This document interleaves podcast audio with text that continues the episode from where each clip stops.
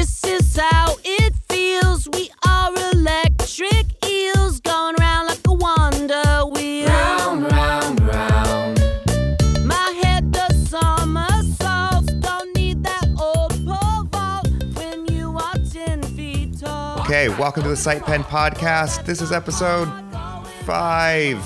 I forgot to do the random number thing again, but I did watch Mr. Robot, Neil. Cool. So that happened. I still stand by my comments. we'll talk again. We'll talk yet again about that later. Sounds good. Um, so I, I do recommend that anyone who's interested in a show that might be interesting, um, check out Mr. Robot. But don't don't come to me when you're disappointed. uh, so I have, as you just heard, Neil Roberts with me. Hello, Neil. I'm just happy to be here.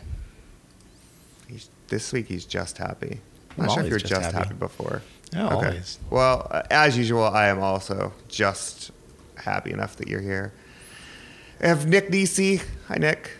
Hey, Hey, buddy.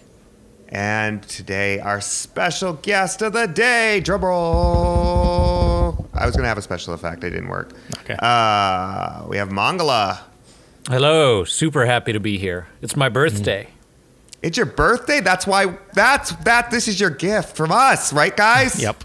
Yay, happy birthday. Yeah. Th- yeah. Happy birthday. How how old are you now? Aw, it's so special, guys. You can't ask that. I can't. You have to ask Oh, how you have to ask how old he was in middle school. How old and were what you in year it middle was. school? what year were you in middle school? Yeah, how old wouldn't was really work. 12 in middle school. Yeah, that didn't that didn't pan out. Good job, Neil. This is why That's Neil always what- does bug of the week. This is what Brian Forbes. This is how Brian Forbes says you're supposed to ask people for their age. Yes, this is true. Um, so I'm trying to find my notes now because I left the tab. There we go. Um, so today we are going to talk about, uh, I don't know how to say this politically correctly, overweight arrows, glandular problem arrows, Big bone. Big- fat, fat, big boned arrows, or as some rude people on the internet have been calling them, fat arrows. Um, we are going to talk JS package managers because Mangala wants to burn them all to the ground, and some of us might have a different opinion. Or we might just like burning stuff too. Neil has a great bug of the week as usual because he doesn't know how to code well. and then we're going to talk about Windows. And that brings me to our today's sponsor. Today's uh, episode is sponsored by Internet Explorer 6. Uh, Internet Explorer sets a new standard in privacy, reliability, and flexibility. Download it today to see how Internet Explorer is leading the way on the web. That's Internet Explorer 6, the best browser out there. I heard Internet Explorer 6 lets you load things on the page without having to visit another URL. It's going to be crazy. Whoa, dude. Yeah.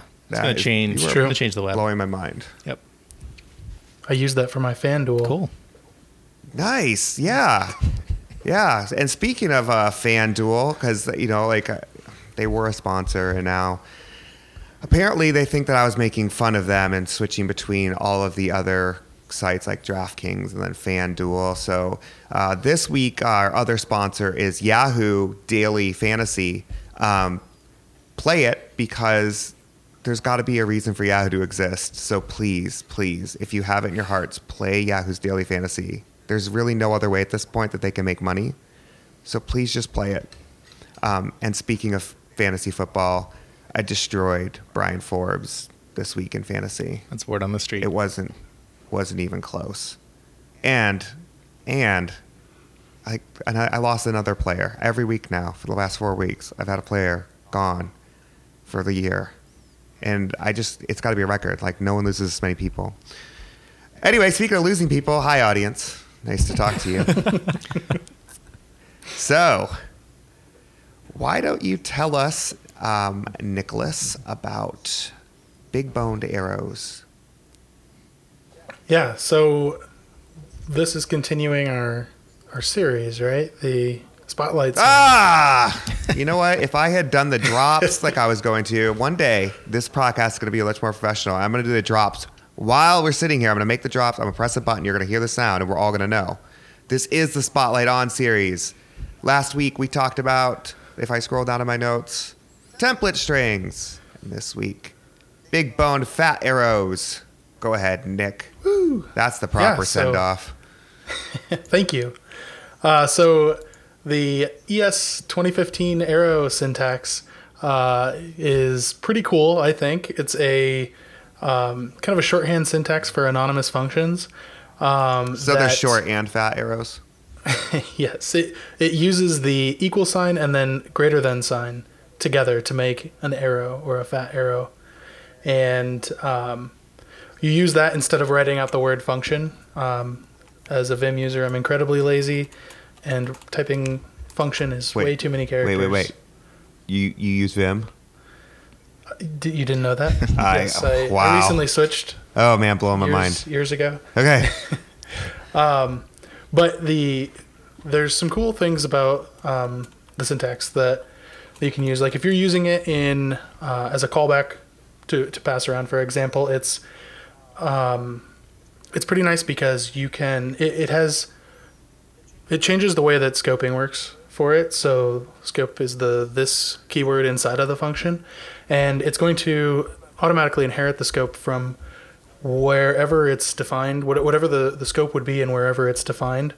So um, you wouldn't have to use call or apply to uh, specify it. You could just use fat arrow syntax or, or the, use that syntax and uh, the scope will be what you expect. Or, um, but that can also be problematic because you, you actually can't use call and apply. If I understand it correctly, uh, that won't change it at all. And then there's um, different types of, of formatting for it. So you, you can pass arguments to it. You use parentheses for that, but if but you don't have to use the parentheses if you is it if you only have one argument, you don't have to use the parentheses. I think that might if be. it. you're asking me, I have no idea. I'm asking the the room. There's yeah, there's definitely some dollar sign syntax you can use to get arguments. I think it might be multiple ones as well, but I'm not sure.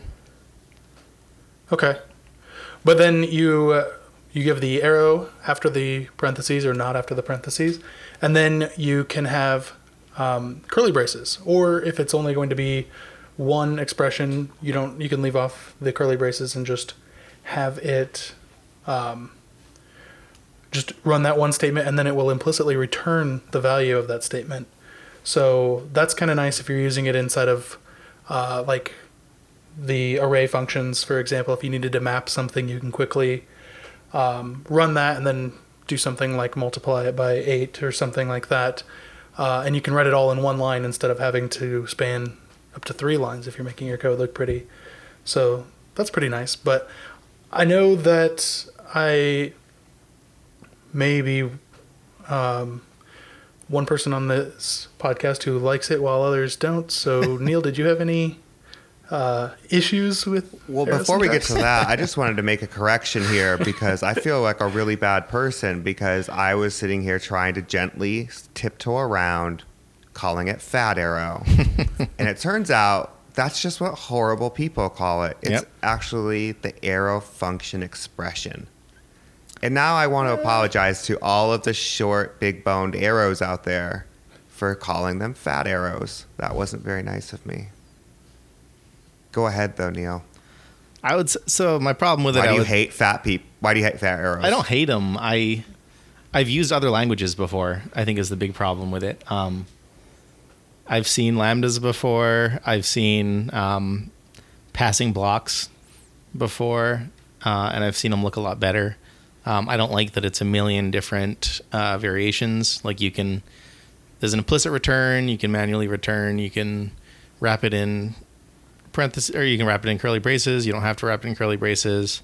Um, it changes context in a way that is not necessarily uh, obvious to people who don't know the inner workings of JavaScript context, which is already fairly confusing. And now it's Which even is more, most people. now it's even more confusing. Yes.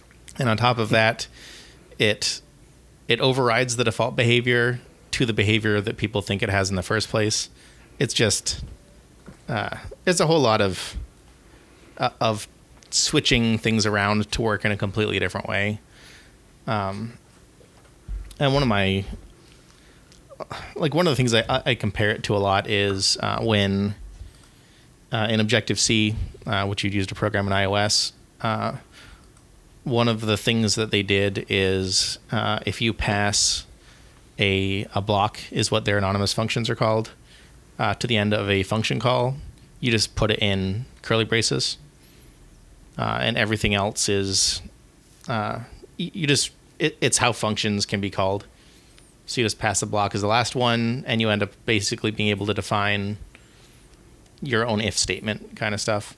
Um, I think Python's lambdas are uh, a lot cleaner as well.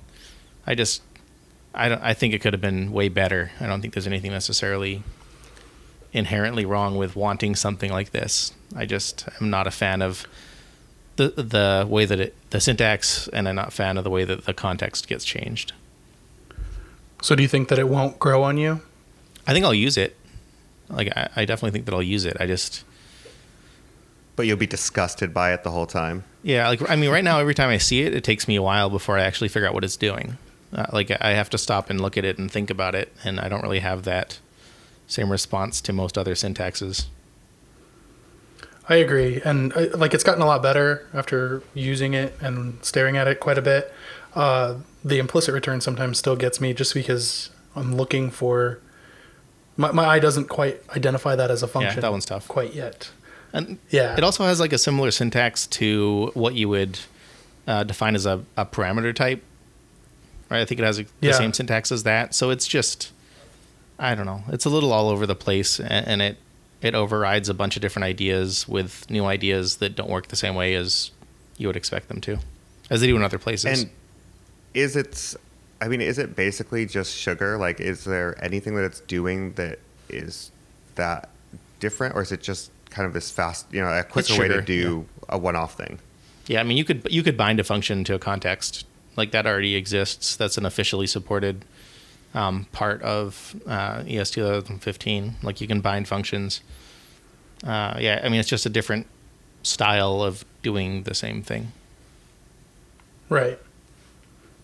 So, like, I think it's been a while since I've looked at the um, the Dojo Two um, JS Hint RC, but is this uh, it- it's discouraged, right, in our style guide for most use cases? Using fat arrows?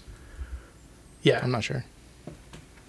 I think, if I remember correctly, and it might have changed, but I, I'm just wondering, like, let's say if hypothetically you were in a an environment where you could use these, like you were writing Node using Node four, and you could use these all over the place without worrying. Would you use them in every situation where you're going to be providing an anonymous callback function, I like them just. or would you still use? I do like them just for for lambda equivalents, basically. I think that's a good Okay, a good way to use them. Anytime that you are just going to be putting in like a single line with a return value, but I don't. Yep. Yeah, using them for longer things,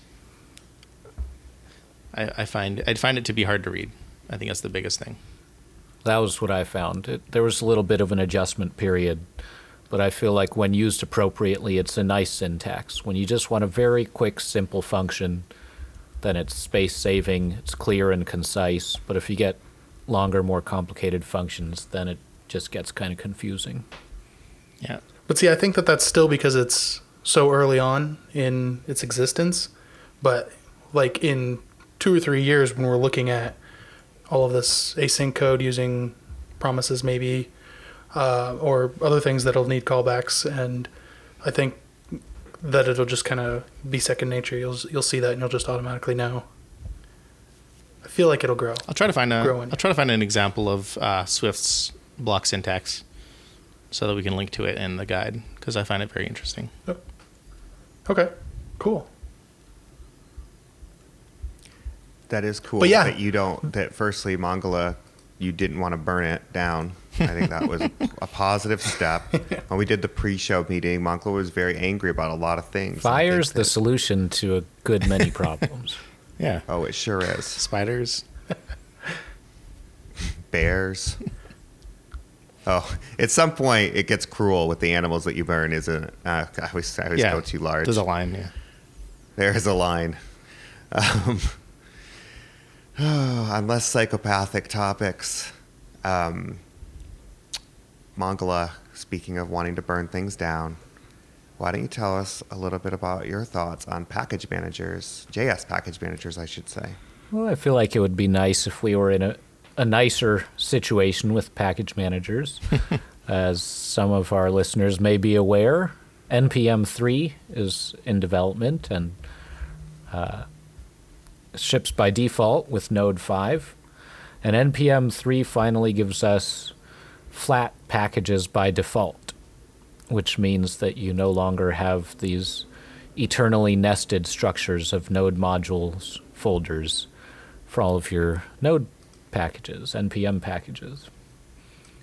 Uh, unfortunately, this is still a very new thing, so there's still a lot of code out there that will especially affect Windows users, as the Windows file system manipulation APIs have limitations in the path lengths that they can gracefully handle. So it's kind of easy to end up with a project with so many dependencies, so deeply nested that you can't actually delete things from Windows Explorer.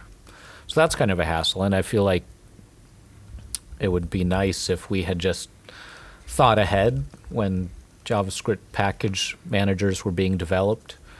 Uh, dependency management has been a, a topic in computing for years, and there are programming languages and computing environments with more sophisticated package management, including version management.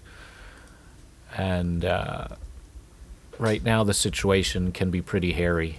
I'm, I'm kind of wondering where are we at right now? Are we getting a net benefit or maybe less than a net benefit from use of um, package managers like NPM and Bower?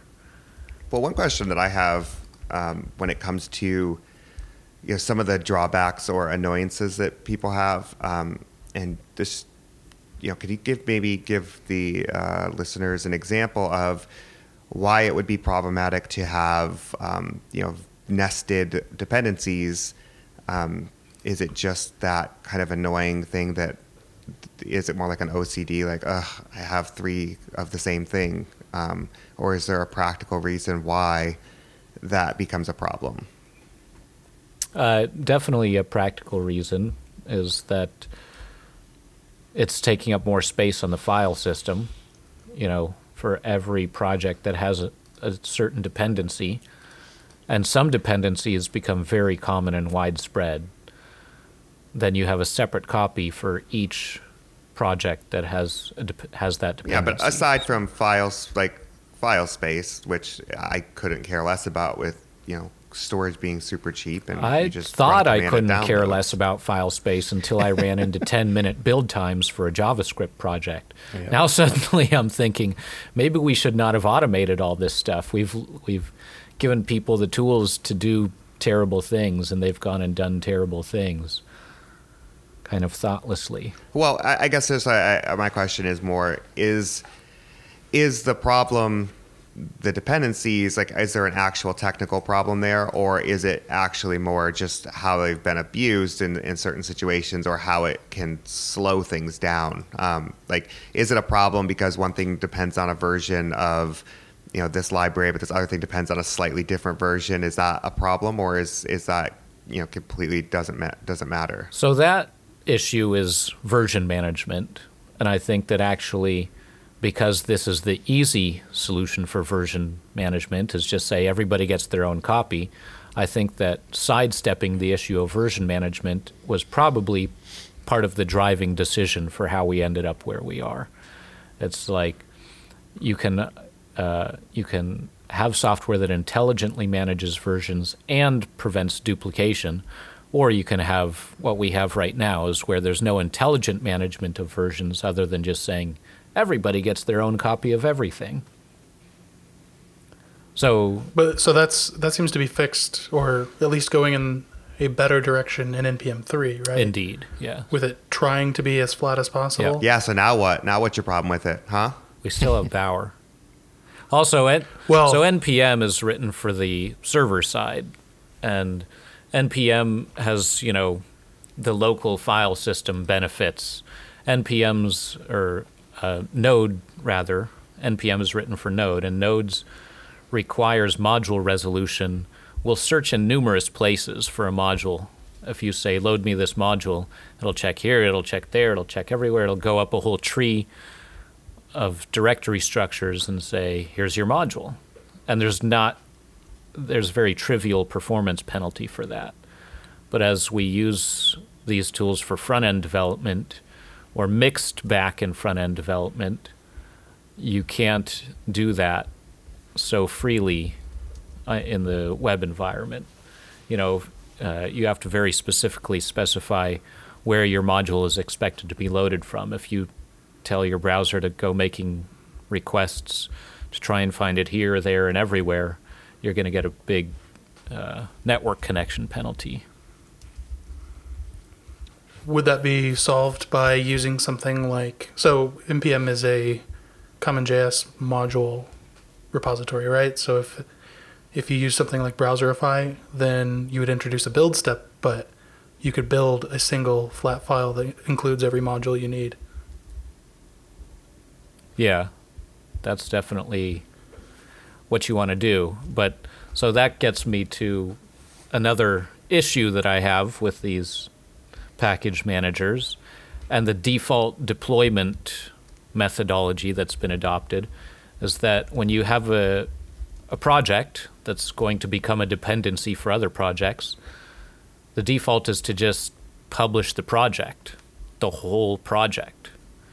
And as JavaScript developers know, a typical project has a lot of files that are not relevant to consumers, especially with, uh, you know, concatenation and minification as an option. Ideally, your project would have a single file that is distributed to other projects using your project as a dependency. So they just get a single concatenated minified file, and that's it. But instead, we have projects where you get the entire project and all of its test code and all of its documentation and whatnot. And for people who aren't developing that project, they just want it as a dependency, that's just all wasted time and space. And so you get to the build step, and now the build step takes a super long time because it has to copy all of these irrelevant files for all of these duplicated dependencies. So are you saying like like if I was creating an npm module in TypeScript, for example, that it would include like and I install that and use it somewhere in in another project, then I would be pulling down the TypeScript files as well as the JavaScript? Or I'd have to include the JavaScript, the built JavaScript?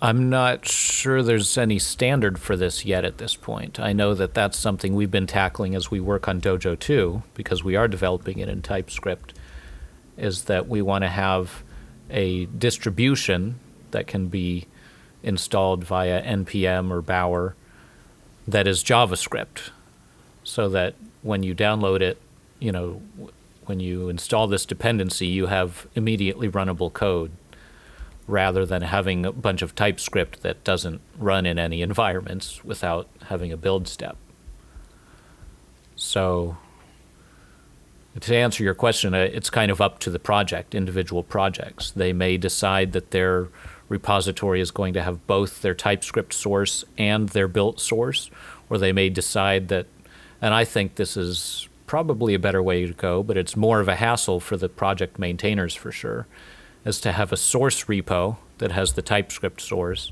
and then a distribution repo that has the built JavaScript files.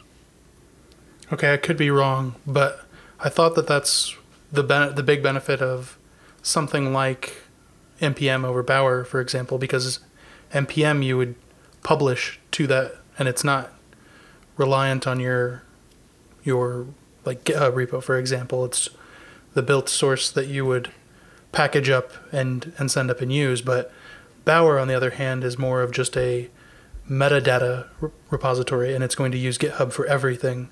So when you pull something in from GitHub or from Bower, you're actually getting the GitHub repo.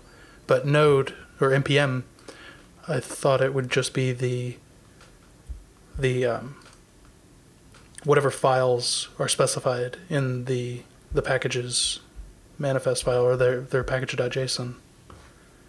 Uh, definitely, I think that the project managers should be able to specify that like an NPM. But what, what we're seeing in practice, unfortunately, is a lot of uh, projects published on NPM are including more files than are strictly necessary for somebody who just wants to install this as a dependency. So it's not really clear, Mangala, who hurt you. Is it the package managers or the packagers? Maybe maybe you want to. Mostly it's the users. So you you feel used. I feel used.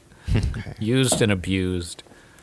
Well, I just want to know if, if intense therapy will help you, if if waiting for new versions will help you, or if you feel like there's something else that needs to happen that, that we haven't touched on yet. I'm glad And you- just go ahead and share your share your thoughts and feelings with us. I'm glad you asked this question, Tori. That's what I'm here for. especially about waiting for new versions. Wait patiently for new versions and test carefully as you upgrade. Well, you can you'll have a lot of time to wait as you build these large projects that include all of these, you know, all these directories. I was uh, excited for the arrival of NPM 3, and I went and installed that right away and deduped my dependencies right away and uh, broke everything right away. So, you know, just keep in mind that there are there's a lot of code out there that's been very dependent on the nested package structure that npm has had as its default for years now.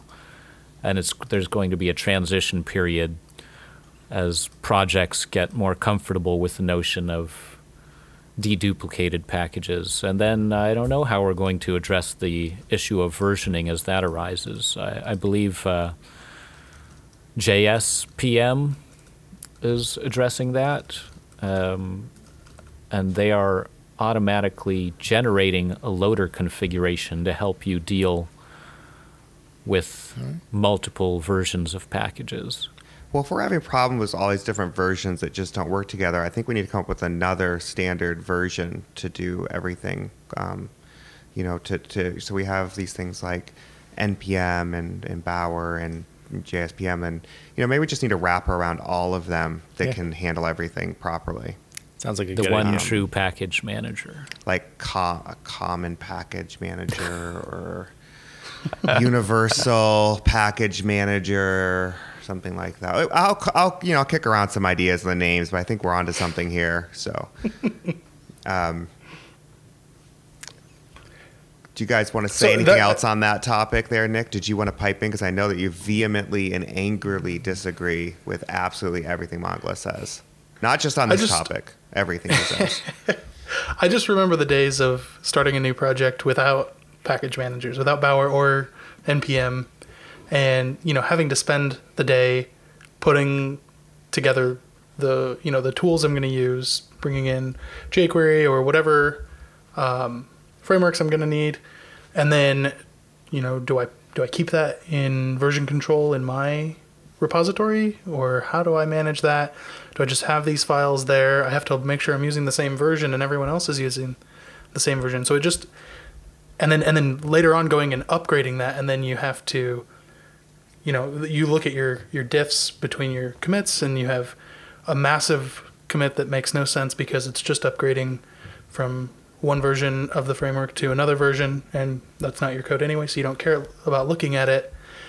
Like to me it's it's infinitely better having these package managers. They, there are problems with them um, but it does solve a lot of problems too and it lets us get up and running a lot faster i think when we want to start a new project when we want to add or remove dependencies we don't have to have those locked into our repository it's you just basically update the uh, config file for the package manager and you're done Yeah. yeah, Mangala. N- n- You're Yeah. Now what? done in the sense that you're ready to start waiting.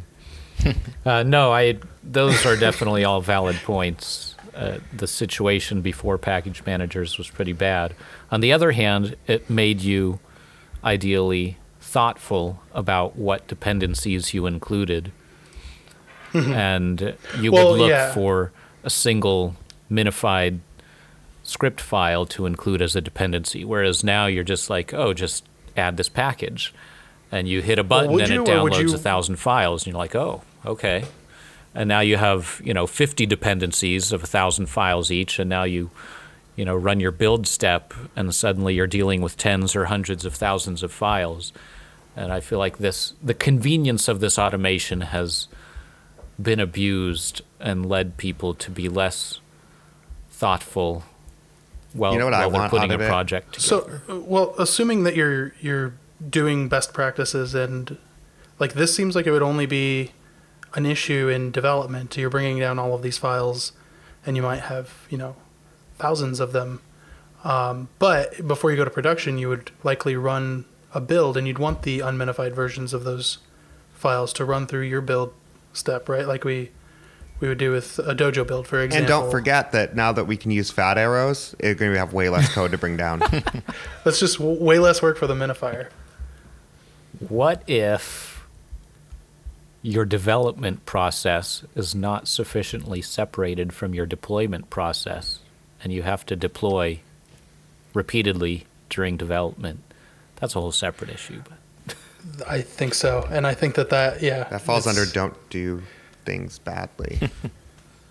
yes. Not that you're in control of it sometimes. Um, but you know what I actually want to see out of it? And this is probably the most ridiculous thing ever. And I don't know how you would solve it. But one thing that, um, because there are 500 million packages for any given problem that's solved now 90 different ways. Um, I often I was working on something just a personal thing, and I, I kept I would download something and try it, and it wouldn't do what I wanted.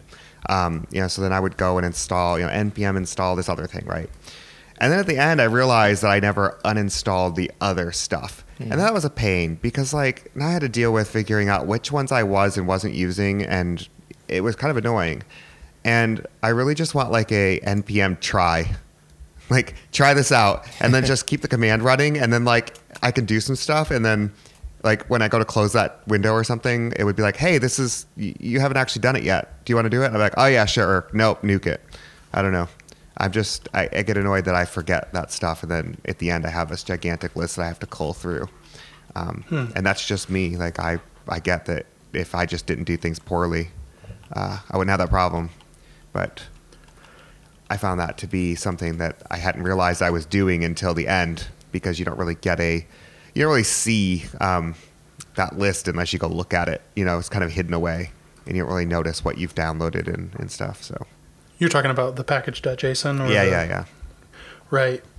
Yeah, I agree. And you could use, you know, Git for example to to just diff that file and look at the changes that have happened and say, oh, oh, yeah. absolutely. And that's what I had to do. But just the fact that I had to do that and I didn't really want to do that. Like I wanted to try sure. something and see if it worked for me, but to, in order to just try it out, it's kind of to Mangala's point about, you know, and the, I guess it will be solved in the new npm. Um, but you know, just to try something, I'd have to down, you know, I have to npm install it, and then it starts downloading more and more and more stuff, and it's just like "Ah, I just want to try this one thing. To where a couple times it was faster for me to just view source on like the GitHub, you know, go view the the single file that I actually needed from GitHub and just copy it and paste it in because it was faster than npm installing it because of all the other stuff it decided it needed that I already had. But anyway, that's just that is a um, designer writing code. So that's these are the things that I ran into. So ignore me. Um, so moving on to our next topic, we're going to talk about the bug of the week. And as we said in the pre-show meeting, my bug of the week was the reasoning that uh, we are recording this on Monday instead of Thursday is that I got sick, couldn't talk. I'm still a little sick, and that was my bug of the week was some sort of cold virus. Um, Neil, I, I heard that you found one that was even worse. Yeah, I had fun this week. So, well, to start out with, the my topic of the week, which leads into the bug of the week, is that I had not used uh, this tool before. Uh, but there's a tool called uh, Weinre. They apparently allow you to pronounce it any way that you want, and I like I like that pronunciation. Um, but it's a uh, Pro tip: approx- it looks closer to Wiener. Wiener. Yeah, it does look a lot like that. Uh, it it lets you run a proxy that you can uh, load on your phone uh, and desktop software that you can open up in your browser, uh, and it lets you interact with uh, the DOM and code uh, and do quite a bit of uh, what I like to call magic uh, on a mobile browser uh, from your desktop. Did you come up with this term, magic? Magic, yes. Okay, I wasn't familiar with it. Yeah, Sorry. it's a new thing. It's it's an acronym, but I'm not going to tell you what it means. Uh, and Does it have to do with the wieners? Uh, maybe. So, uh, the the reason that I ended up running it is because uh, if I was dealing with mobile Safari, that that's pretty easy to debug. Uh, but I was dealing with mobile Chrome. Uh, we had a, a bug that we could only uh, reproduce in mobile Chrome. Uh, so I started running running Weinre, and the issue that we were seeing uh, was you would uh, click on a drop down button, uh, and all of a sudden, just one area of the page would get a lot bigger. So you'd click on a drop down, and it would suddenly just one area of the page would get a whole lot bigger, and things the drop down would be in the wrong place because the page font size got different during the interaction with the item. And I thought that we must have been uh, setting some some CSS rule on that node that was kind of conflicting with some of the styles that they had set up, or uh, maybe we were placing a uh, an element somewhere off the screen and it was zooming the page in, but then that didn't make any sense because uh, it should zoom the whole page in. It shouldn't just zoom one section of the page. And so I started uh, going through the DOM with uh, Weinre, and I looked at the computed styles, and I could see that uh, at one part of the DOM, the computed font size was 11 pixels, and then the uh, element right underneath it uh, had a font size of 18 pixels. So I had just a vastly different font size. Uh, and I could not explain it. I went through all of the different uh, styles that were being applied to each node, and there was there was nothing. I mean, you can end up with some weird reasons that font sizes would change, but there was just nothing that could explain it. Uh, and I even made all sorts of charts to figure out if there was some sort of pattern to it. So I changed the document font to like eight, and it kind of scaled the other size down a little bit as well, so that it wasn't 18 anymore. It was some lower value. And I, I charted it all out and tried to see if there was any pattern to it. And there was a general pattern, like if you set the document size smaller, there was kind of a, uh, a drop in the size of that other node, but it wasn't proportional at all. And it definitely wasn't linearly proportional. So I was kind of completely lost, and I tried all sorts of googling to see if there was uh, a problem, and I I was stuck like a day on it. Uh, and the next day, I managed to get exactly the right keywords there, uh, and I found out that there is this uh, behavior that Mobile WebKit does, uh, which is that it automatically adjusts the text sizes of nodes depending on some sort of rules that I do not know the pattern of. And what you were able, the way that I was able to fix it is that there's this rule called dash WebKit dash text dash size dash adjust uh, that you can specify, and it will disable the automatic test size adjustment of mobile WebKit. Uh, and it doesn't do anything in the desktop browsers, although I think there might have been a bug with one of them where it was enabled even though it shouldn't have been, uh, and that that completely fixes the bug. It, it was just it was the weirdest thing though because it it didn't do the text size adjustment until you actually interacted with with the page, uh, and the same same bug is present in mobile Safari, but you couldn't really ever see it because it started with the text size adjusted, so it looked correct to begin with, even though it was still doing this weird text size adjustment. So yeah, just a, a very very baffling bug that I guess it's not really a bug. Are you sure it's a bug and, and not a feature? It's supposed to be a feature. Like technically, you're right. I know you're making a joke. No, that was I. I as I said it, I'm like I didn't mean that to be a joke, Yeah. but I used the joke. No, that's actually. Like, it- and it, as I say it, you're saying, well, maybe it's not a bug. Yeah. Okay, so It's a feature. I'm understanding it correctly. The re- the fact that it's enabled by default kind of uh, is a little bit frustrating, and it's understandable. Though I imagine there's some situations where this could be important. I would only worry about it if you were dealing with extremely small text sizes.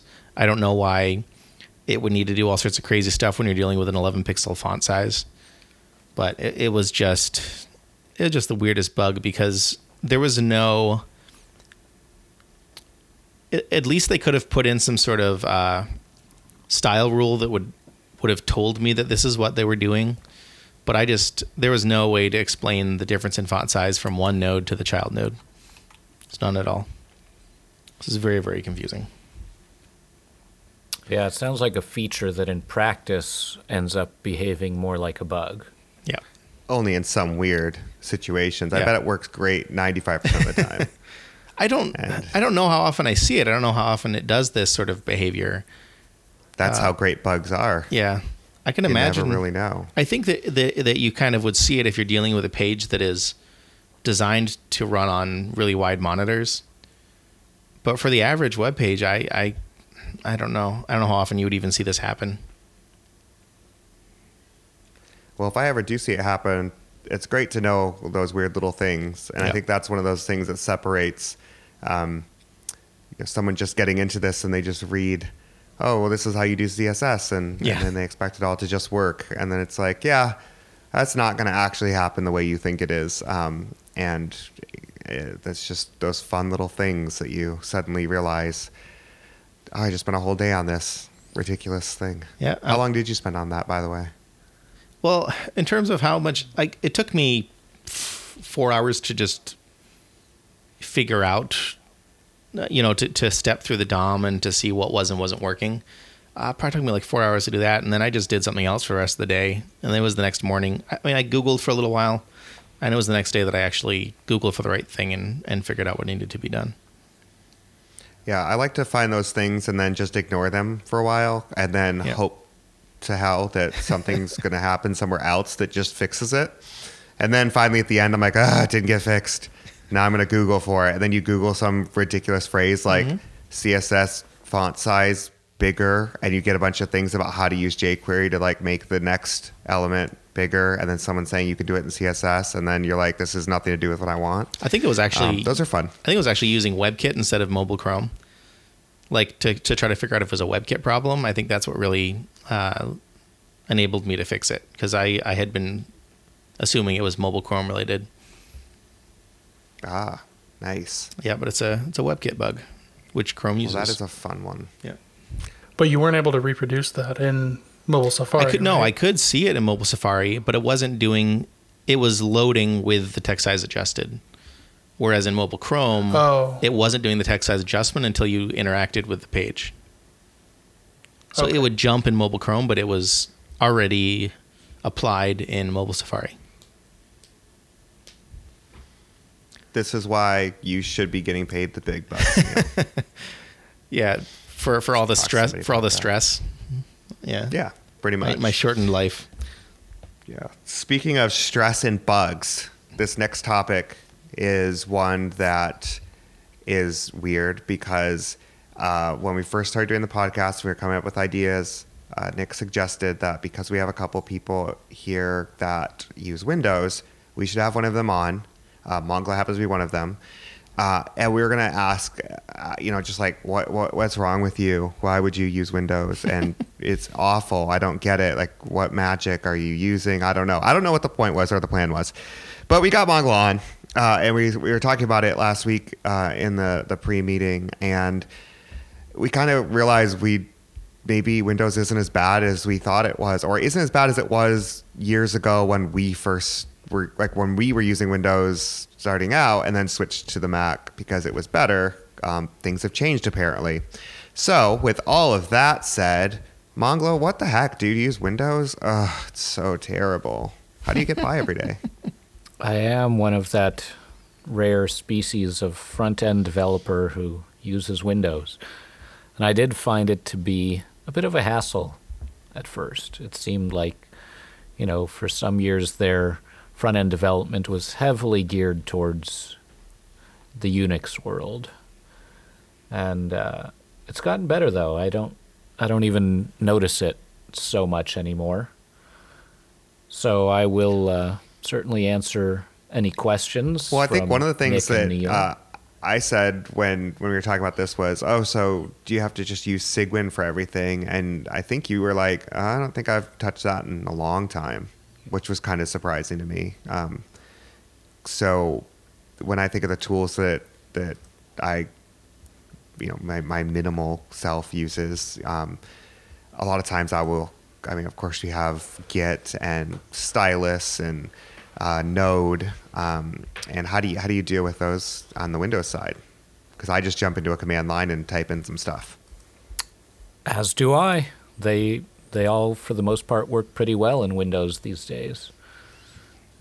and you do that through a bash script. Actually, I do have. So when you install Git on Windows, it will install a bash shell for you. But actually, I don't even use that very often. Don't find it necessary. I just shell- use or Windows.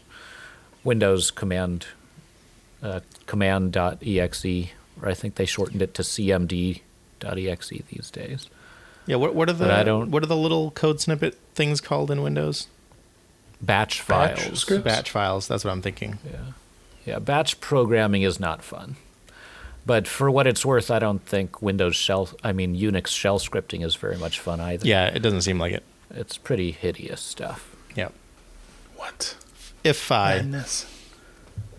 But there, I, there have been times where projects have been clearly uh, focused on being run and deployed in Unix environments, and all they provided was Bash scripts, which were not runnable in Windows even with a Bash shell.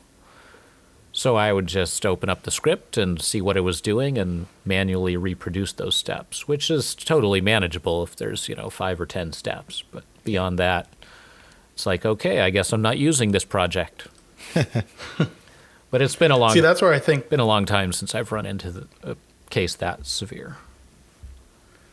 that's where I think writing shell scripts in something like Node, which is very well supported on all of the platforms, would be the way to go. And you can use um, modules that will, like I think there's Shell.js, which lets you uh, type shell commands in a a bash sort of way, and it will translate that automatically when it's run to uh, to be able to run that on Windows or OS X or or whatever.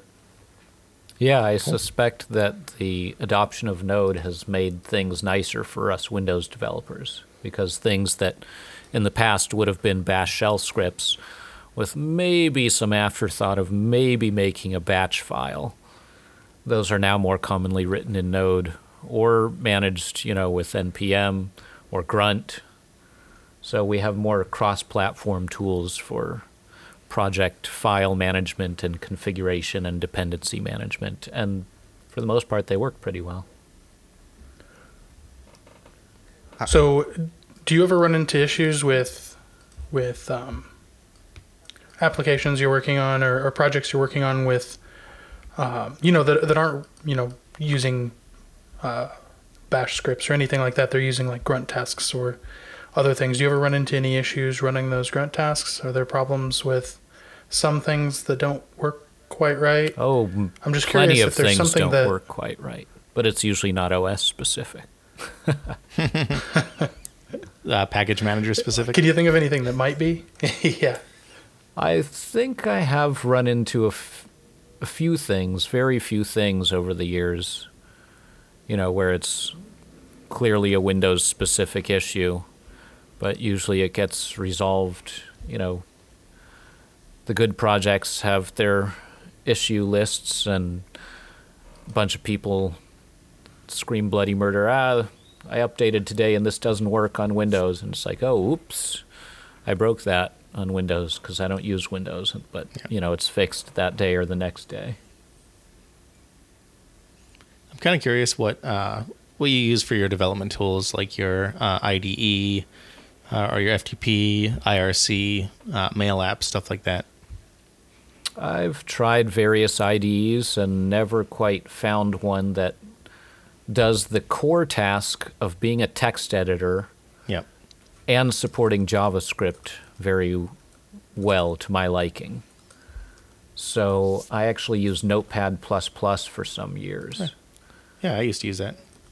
And uh, was, Me too. was pretty fond of it. It had it was just very fast, and it there were some features of it that were seemingly small, but they were just so perfectly implemented to my tastes that when I used another editor, it was like, "What is this? Caveman tools?" and when Sublime Text came along, they finally provided a very nice editing experience, and of course, Sublime Text is cross-platform.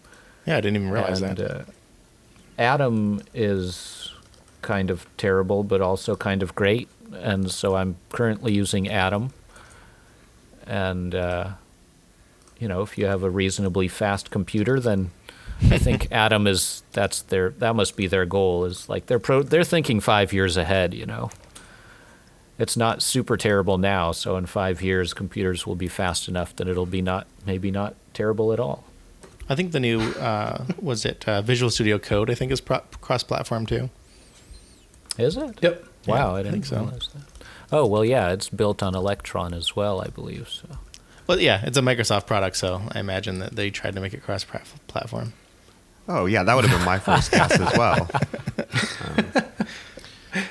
So wait a minute. I have a question about Atom, uh, because you just bashed it for being too slow, and you say that in five years you might be able to run it a little bit faster. So you were just telling us before the show started that you have 16 gigs of RAM.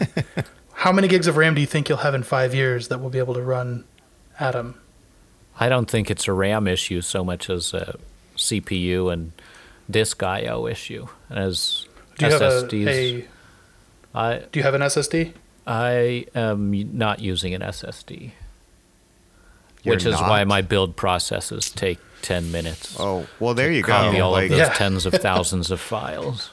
Yeah, if you well, firstly, Windows uh, has, and I, I know I just went through this with a Windows 10 um, machine. For some reason, doing anything with file operations is unbearably slow. Oh, you want to unzip that file or that has, you know, or unzip the zip file that has a couple thousand files in it? That's going to be an hour. Wait, wait. Were Like, you is so using. Windows built-in zip capability? Because that's just Is it a capability? unspeakably abysmal. Does it have capabilities? Because it seemed like it, it barely functions. I, I agree Um, with you. It should. It's. I don't know what they did there. They did it so wrong that they should have reverted that immediately. I, it has, I mean, I, I don't know. It just feels like it's always been really awful. But if you install um, 7-zip on Windows, it zips right along. Interesting. I I'll give that a shot. I just replaced a friend's uh, hard drive on her laptop with an SSD, and she's like, "Wow, it's like I have a new computer." And yeah, I was an aging laptop with an old Windows 7 installation that was just getting bogged down, and now it's super fast and nice. SSDs are nice. So you don't, you haven't done that on yours because, I have three Don't the bump. terabytes of space. well, you can have both, Fusion drives, man. or or can you have both? I guess that's the question. But I'm pretty sure you can. I do. Um, I can because I build my own computers. So Yeah, but I mean, I have, I have, you know, my laptop. I I switched out with SSD as well, but um, you know, on my iMac, I have a Fusion drive, and you know, so I have what two terabytes, but it's you know, SSD is 256 gigs or some nonsense like that, and it's you know really super fast. You know, I have all the storage that I need, so I think you should do that. sounds have, like uh, Build plan. times might go faster. I have three SSDs in my nine and a half year old Mac Pro that that all handle different tasks. It's really I like it a lot.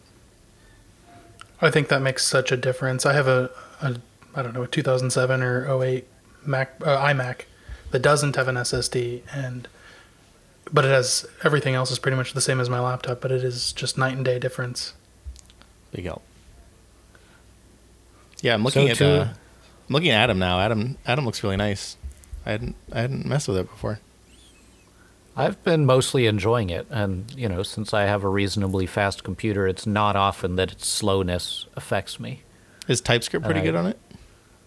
I that was a big deciding factor. It's Okay. got the greatest TypeScript uh, environment that I've used so far.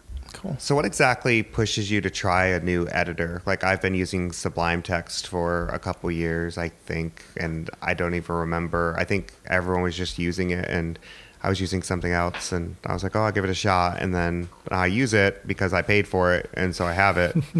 but like, why It's would just I what try people do something until they find Vim.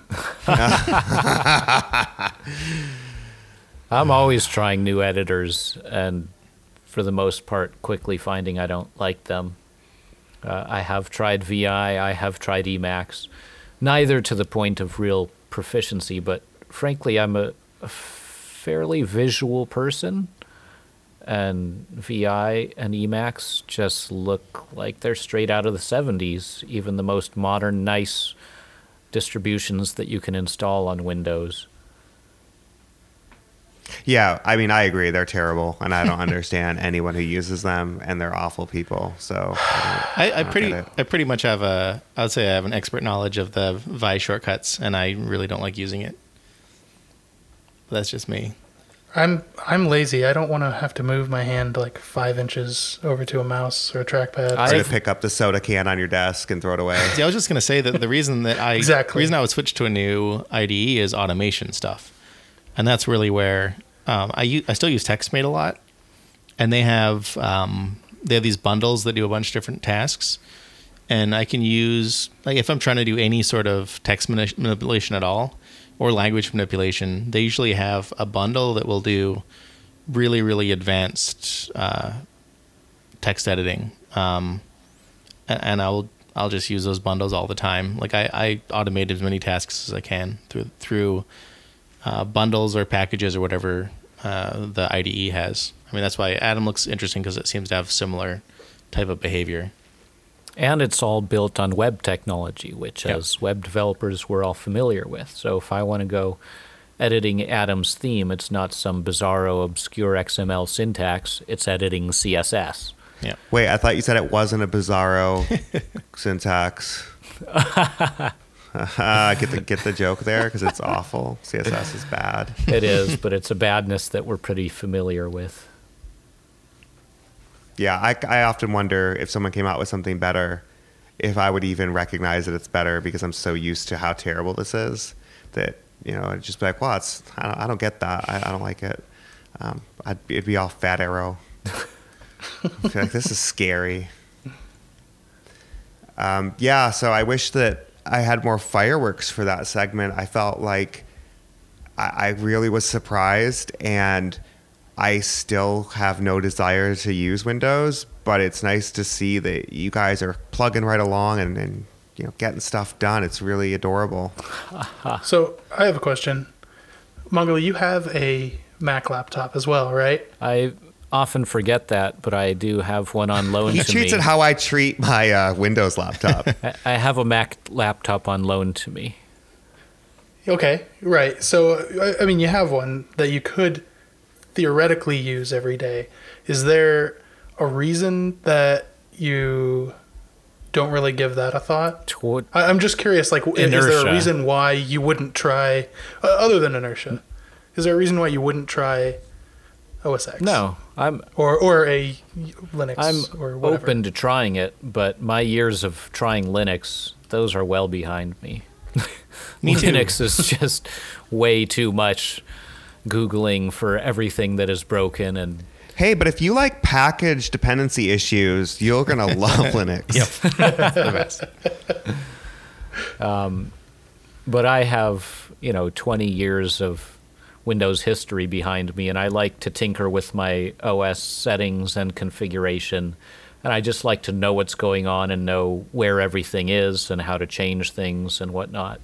See, that's, There's a lib folder somewhere for your Linux stuff. You just have to find which one, and you're good. so you're just saying And, that uh, that what you're just saying. That's actually why uh, I kind of enjoy OS 10 is that I have a I have a pretty good understanding from the kernel all the way up to the apps that I use how everything works. And with Windows, I, I I I think Windows is a black box. Maybe That's it's not anymore. OS 10. I mean, because I, know, you know, I know that I literally the entire stack for OS 10. Well, OS 10 is a shiny, beautiful looking black box, so that's not really fair. But I know how the black box works in OS 10 because it's all it's all public knowledge. I mean, Apple on its site has diagrams uh, of how all the different systems work and interact with each other. Microsoft has Visio. They can do diagrams too. yeah, and really, if you just want to get a, a roadmap of London, it looks very similar to how everything communicates and works in Windows. Um, dead ends, weird roundabouts, stuff in random places that just you know is built up over time. It's just the way it is, and if you change it, it'd be a problem. Um, no, all my Windows bashing aside, actually, the one true, real big reason that I use OS 10, other than I started using it in like 2002, so that's a lot of uh, inertia, um, is just that I use SketchUp um, for design, and that runs on OS 10 only, and so that would be a huge showstopper for me because I couldn't design without that. Yeah, I think all my- I could, but I'd have to use Photoshop, and I, I hate Photoshop. So I think all my favorite apps run on OS 10 only. I really I have some apps that I just really really really love working with. I agree. That's the same with Same me. with me, except for Windows. But the problem, Well, the reason what- that what- I originally switched, uh,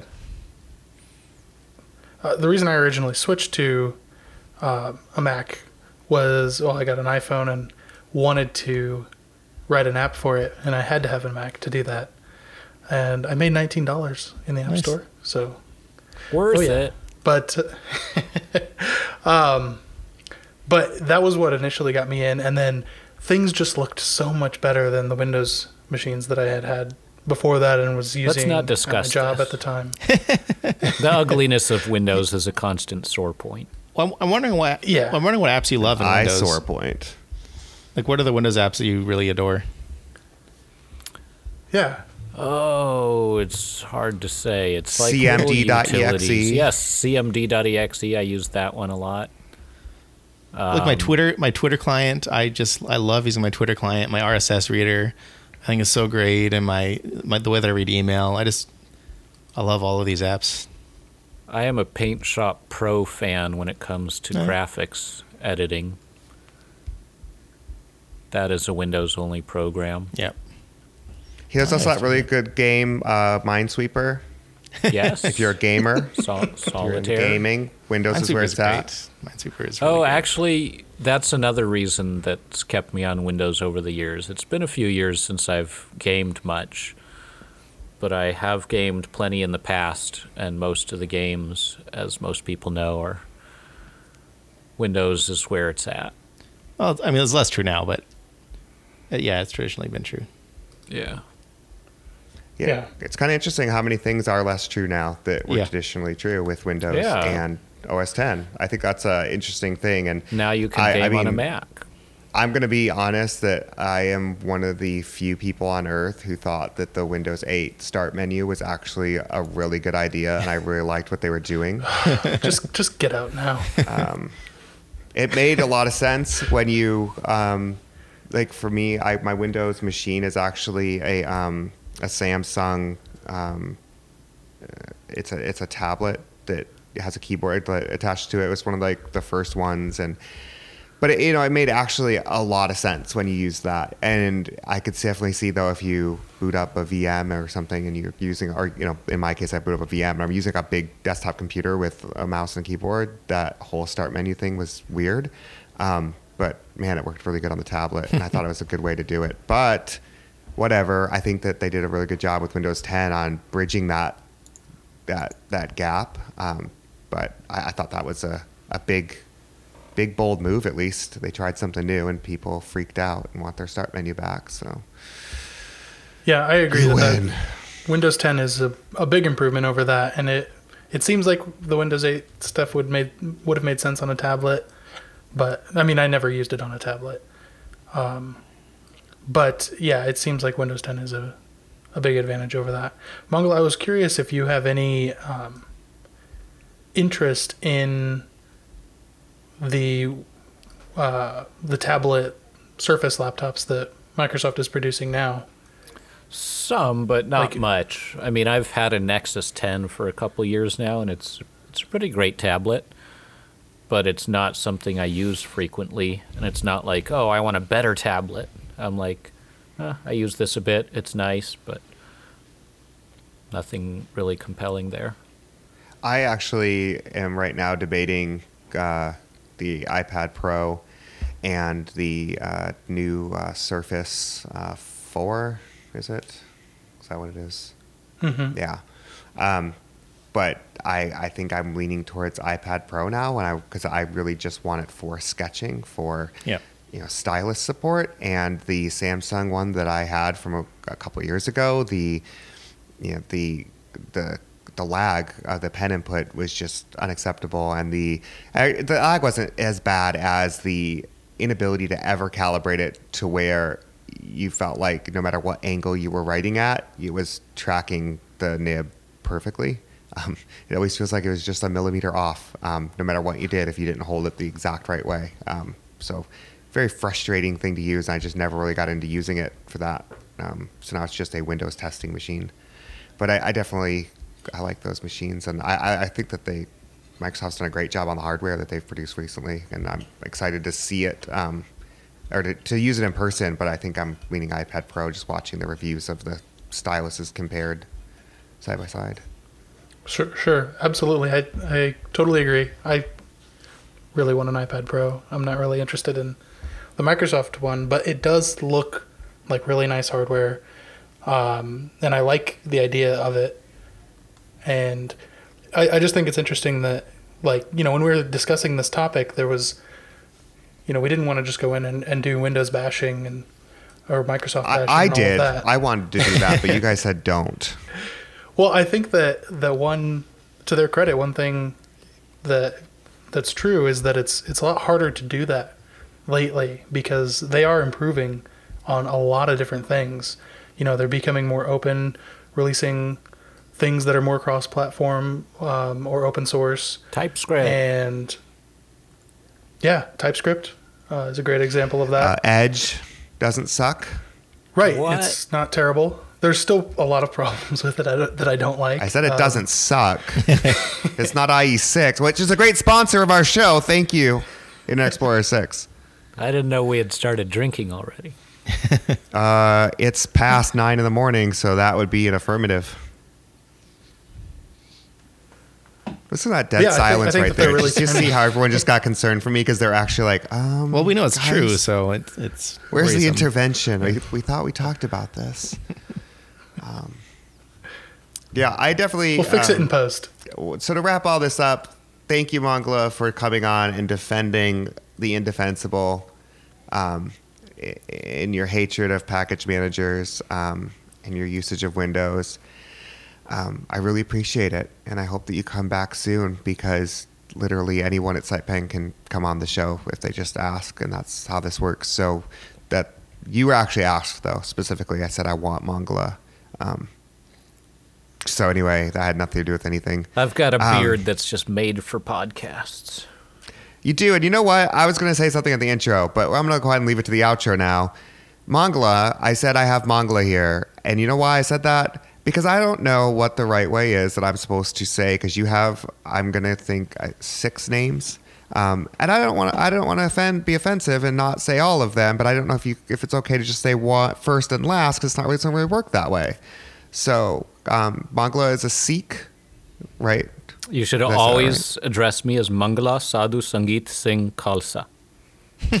Yeah, see, so as I say about Mangala, um, yeah, so I, I thank you for um, thank you for doing that. Do you have a uh, Twitter account that people can follow you at that hopefully is easier to spell? Twitter is too small for my mustache. That's it's very true. He has a lot of hair. It's just all over his head, everywhere. So you're not on Twitter. Nope. Do you have a MySpace account since you're also a Windows user? Yes, that's big with us Windows users.